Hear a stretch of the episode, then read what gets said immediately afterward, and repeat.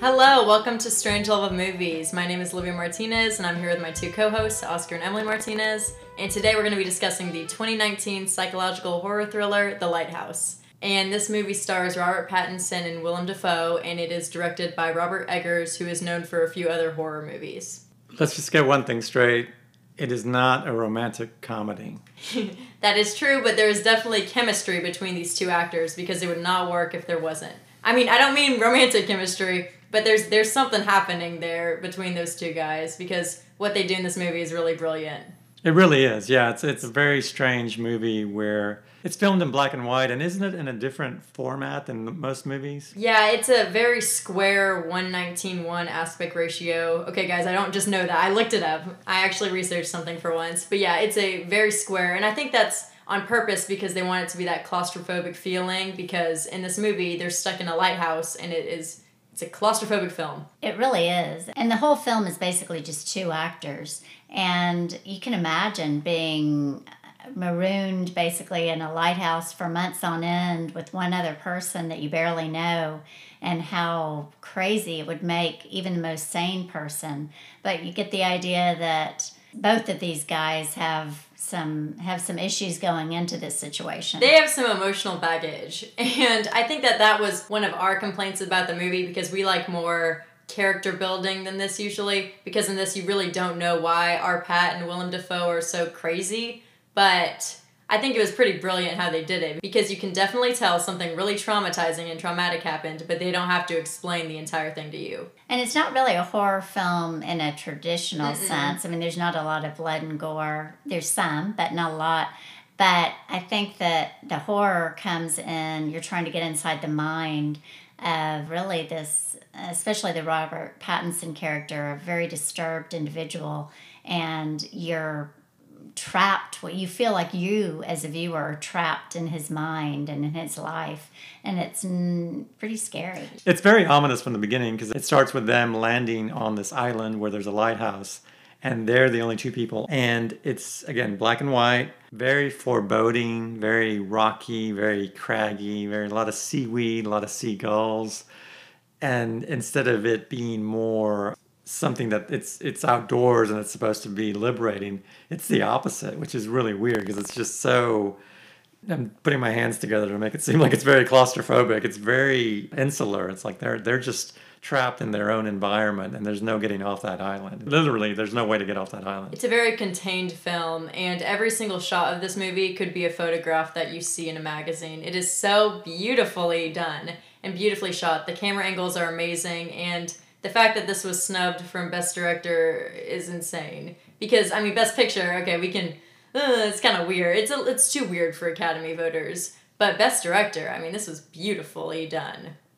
And the acting is i think we've mentioned is just really impressive. I mean, I think, but obviously both actors. Robert Pattinson is really developing a reputation as a good actor. Yes, he, mom, you yeah. finally have given him credit. Yes, yes, and Willem Dafoe has long been credited as being a really impressive actor. He needs his Oscar. It's been way too long for him, and people thought he was going to get it for Lighthouse, and he didn't even get nominated, which is frustrating. The only nomination this movie did get was Best Cinematography, which it definitely also deserved, and of course it didn't win, but I'm glad it got some sort of recognition. Yes, and if you're familiar with ancient text and ancient mariner poems, I'm sure that a lot of Strange Love's audiences, uh, especially the guy in Germany, uh, it's something that you will really. Um, there's so many quotations here that went straight above our heads, but I would imagine they're based on elements of mythology and Coleridge and people like that. These ancient, these old poets, their curses laid upon each other and things like that. And the most,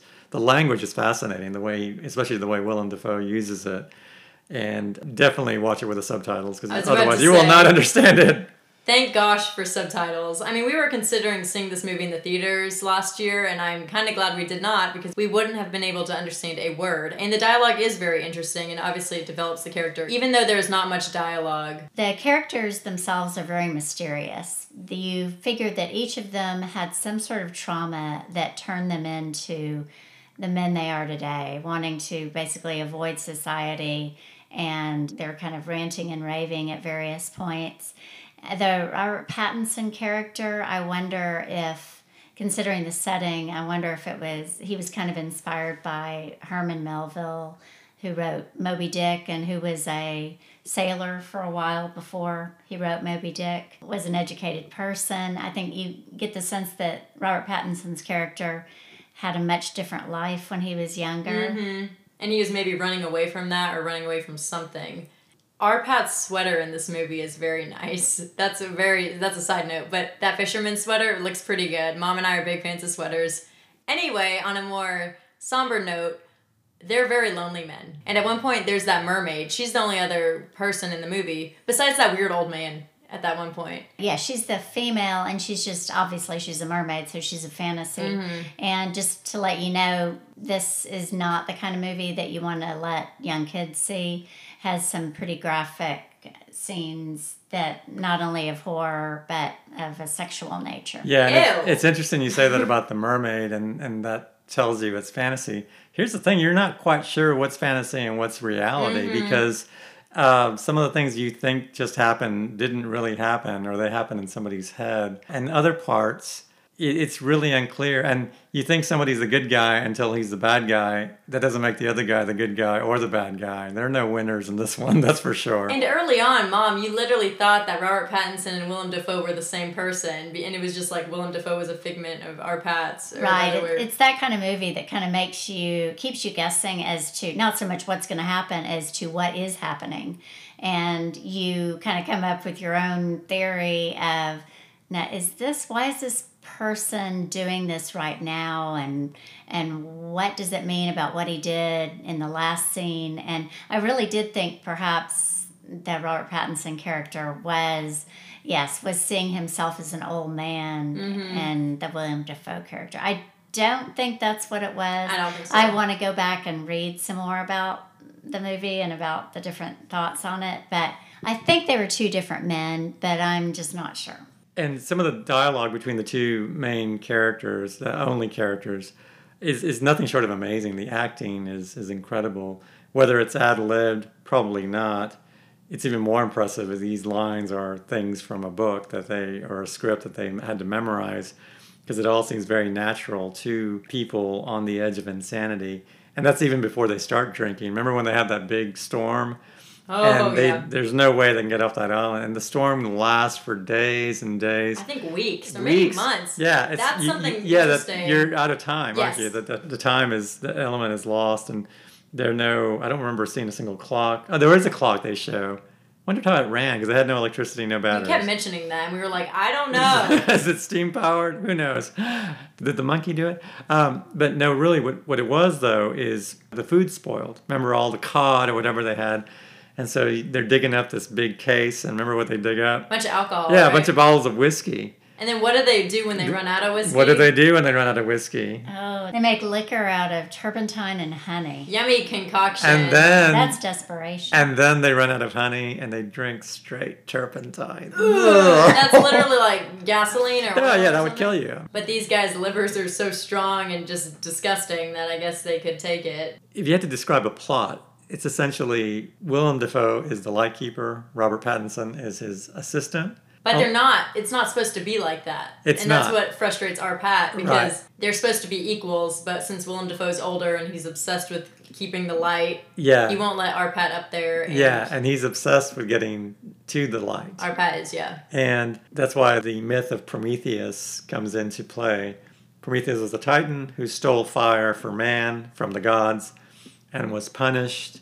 If you care to see what his punishment was, if you know what his punishment was, just remember that as you're watching this because mm-hmm. there's a, an equivalent there. And so that's why getting into these mythic tones of some of the language is so old English and so proper, and it's hard to reconcile that with some of the violence you're seeing. It's a very violent film too, when it takes all these turns, and it's one of these movies. Yeah, I hope to never see it again. I know, I'm glad I saw it, but once is enough. I mean, I may go back to it at some point just to study some of the shots and stuff. But yeah, I can't imagine. I mean, I think some people really do love and enjoy this movie, but I only enjoyed it from an aesthetic purpose. Like, the story was not very. Well, I mean, the characters were interesting. They were, because yeah. you didn't understand them. They Oh, were yeah. mysterious, and they kept you thinking. But yeah, they were so disturbed and disturbing that it was hard to watch. Yeah, and you mentioned it earlier, Em, that you really felt like you were there on that island, and not with a film crew either, just with those two, just watching them. And you wanna get interacting. off Yeah, you want to get off stupid as quickly as possible, and and it's impossible. There's no way to get off that island. There are all these rocks around it, and and they have this small boat that's that isn't going to work. So Now, question: Do you guys think that they would have been happier if they had a dog with them? Oh yes, actually, a dog probably would have done him a lot of good. Brought them some joy, or Yeah. something really gory could have happened. So I'm glad there was no dog. I think they're actually working on the sequel. It's called The Dog House.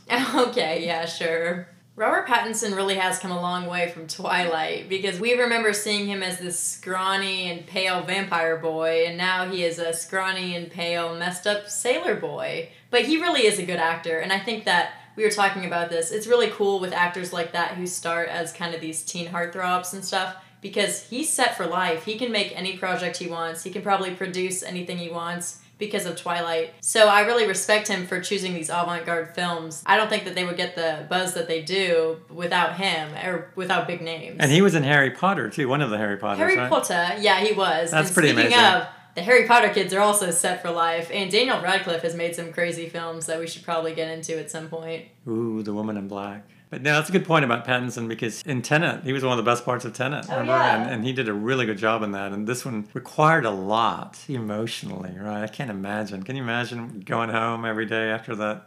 They probably kept him on that island. You know, what, what, what home? You know, they, They couldn't. They couldn't leave the island until they finished the movie. Something super weird about this movie, for some reason they constructed a lighthouse. A24 produced this, and I don't know what they were thinking for that. I mean, I feel like they could have found a few deserted lighthouses around. There, yeah, just all around New England and the southeast coast, there are many lighthouses. Yeah, but they constructed one, and so the movie cost $4 million, which is still not much at all, and it shouldn't be a lot because this movie is beautiful, but there were only two characters and a very contained location, and it ended up making $18 million, which is expected. I mean, it made a lot more than it cost, so It's funny because a movie we reviewed recently was the Netflix Ma Rainey's Black Bottom. oh yeah. And we commented on how that was a play turned into a movie.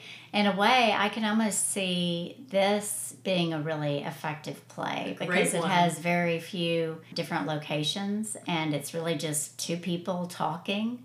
And um, so I, I, I don't think this was based on a play. It wasn't, but it could it have could have been. been one, yeah. Good point. And it is actually set, I think, in the Edgar Allan Poe era, sometime in the 19th century, either early 19th century or later. All I know is I would not want to be living during that time because it seemed miserable. I'm surprised they didn't have any huge illnesses in this movie. It seems like with all that coldness and the dampness of No, their they had illness, but yeah, Mental. not not physical. And remember, at one point, the hurricane breaks through the window, crashes the window. They're s- sleeping in two feet of water. Yeah. Oh, it was so gross. super miserable. Yeah. And the weird thing about this movie is like there's some comedic aspects to it that they're trying to be funny, but I mean most of it's like crude comedy, which is just strange. I mean, well, it's absurdity, sort of. It's Yeah. such an absurd situation. but yeah, like Willem Dafoe farts a lot and stuff, and I wouldn't want to be roommates with him Gross. Why do you have to say that? because it's true, and it's just a strange thing to add to the movie. But I, they do that on purpose to maybe lighten the mood, I guess. Or maybe just to just to probably show how it's just these two men and no other sort of civilized society. They don't have to please anybody. Okay, that's more of a film critic view of it, and I'm guessing you're right, Mom. And but in the next scene, they're dancing and they've made up. Remember, they were dancing. That's probably the best scene, everything involving them dancing, because I mean, I swear, 20 seconds earlier, they have each other in chokeholds and about to kill each other for no reason. I think Robert Pattinson says he doesn't like Willem Dafoe's cooking or something, and that really makes him sad, remember? Yeah. And so, yeah, they're choking each other, and then they have some more to drink and they're dancing around and having all this fun. That scene is crazy. I mean, that's a one take or something, and it's like six minutes of pure chaos. I don't know how they memorized all those lines or what was happening, but oof, it was so good. So the Lighthouse originally started as an Edgar Allan Poe tribute because that was the last story that Edgar Allan Poe wrote, and he didn't get to finish it because he died. So the director and his brother wanted to write a version of it, and it just wasn't working. So they ended up going in a completely different direction. So it makes me want to look up what what actually he wrote because it has those touches of, of Edgar Allan Poe, you know, really dark uh, and disturbed minds, you know, veering into insanity. You know, it's like you on the on the face of it, they look like sailors and they look like seamen or whatever, but there's something underneath, and it comes out gradually throughout the film. But it's dark. We mentioned it earlier. Yeah, don't let your kids watch this because they'll never be the same again. On that note, do you guys want to get to stars or do you have any other points? Should we give it flippers because it has a nautical theme? Okay, fine. We'll do five flippers. I would give this movie from, I mean, from a direction and acting and filmmaking standpoint, a five. It is beautiful, but from a personal enjoyment, I'd say 3.5 out of five. I don't need to come back to this film every day, but I do respect it a lot, a ton. I think I'd give it a three. I did respect a lot about it, about the way it was made and about the acting. And I definitely think it showed you a side of humanity that you don't really see very often in movies. But um, yeah, it's not the sort of film I enjoyed watching. And I do think it left a little bit too many holes and questions about why these characters were the way they were. Yeah. I agree with you, Liv. I think the scenery and the acting and direction deserves a, a four or five even, but the story itself is probably a two, so it comes out to about split the difference three and a half, 3.5 flippers. Not much you can do with half a flipper, but there you go. But the story itself was way too dark and darker than any lighthouse could illuminate on. There, I said it. Whoa, that was beautifully said. Thank you. So, y'all have our flippers ratings. We didn't really spoil too much of this movie, so if you haven't seen it already, I think it's on Amazon Prime. You can watch it there. Thank you guys for listening to this very dark episode of Strange Love of Movies. Follow us on Instagram at Strange Love of Movies Pod. And if you happen to be in a lighthouse listening to this podcast, let us know. Was it as much fun as it looked like in the movie? Bye, guys.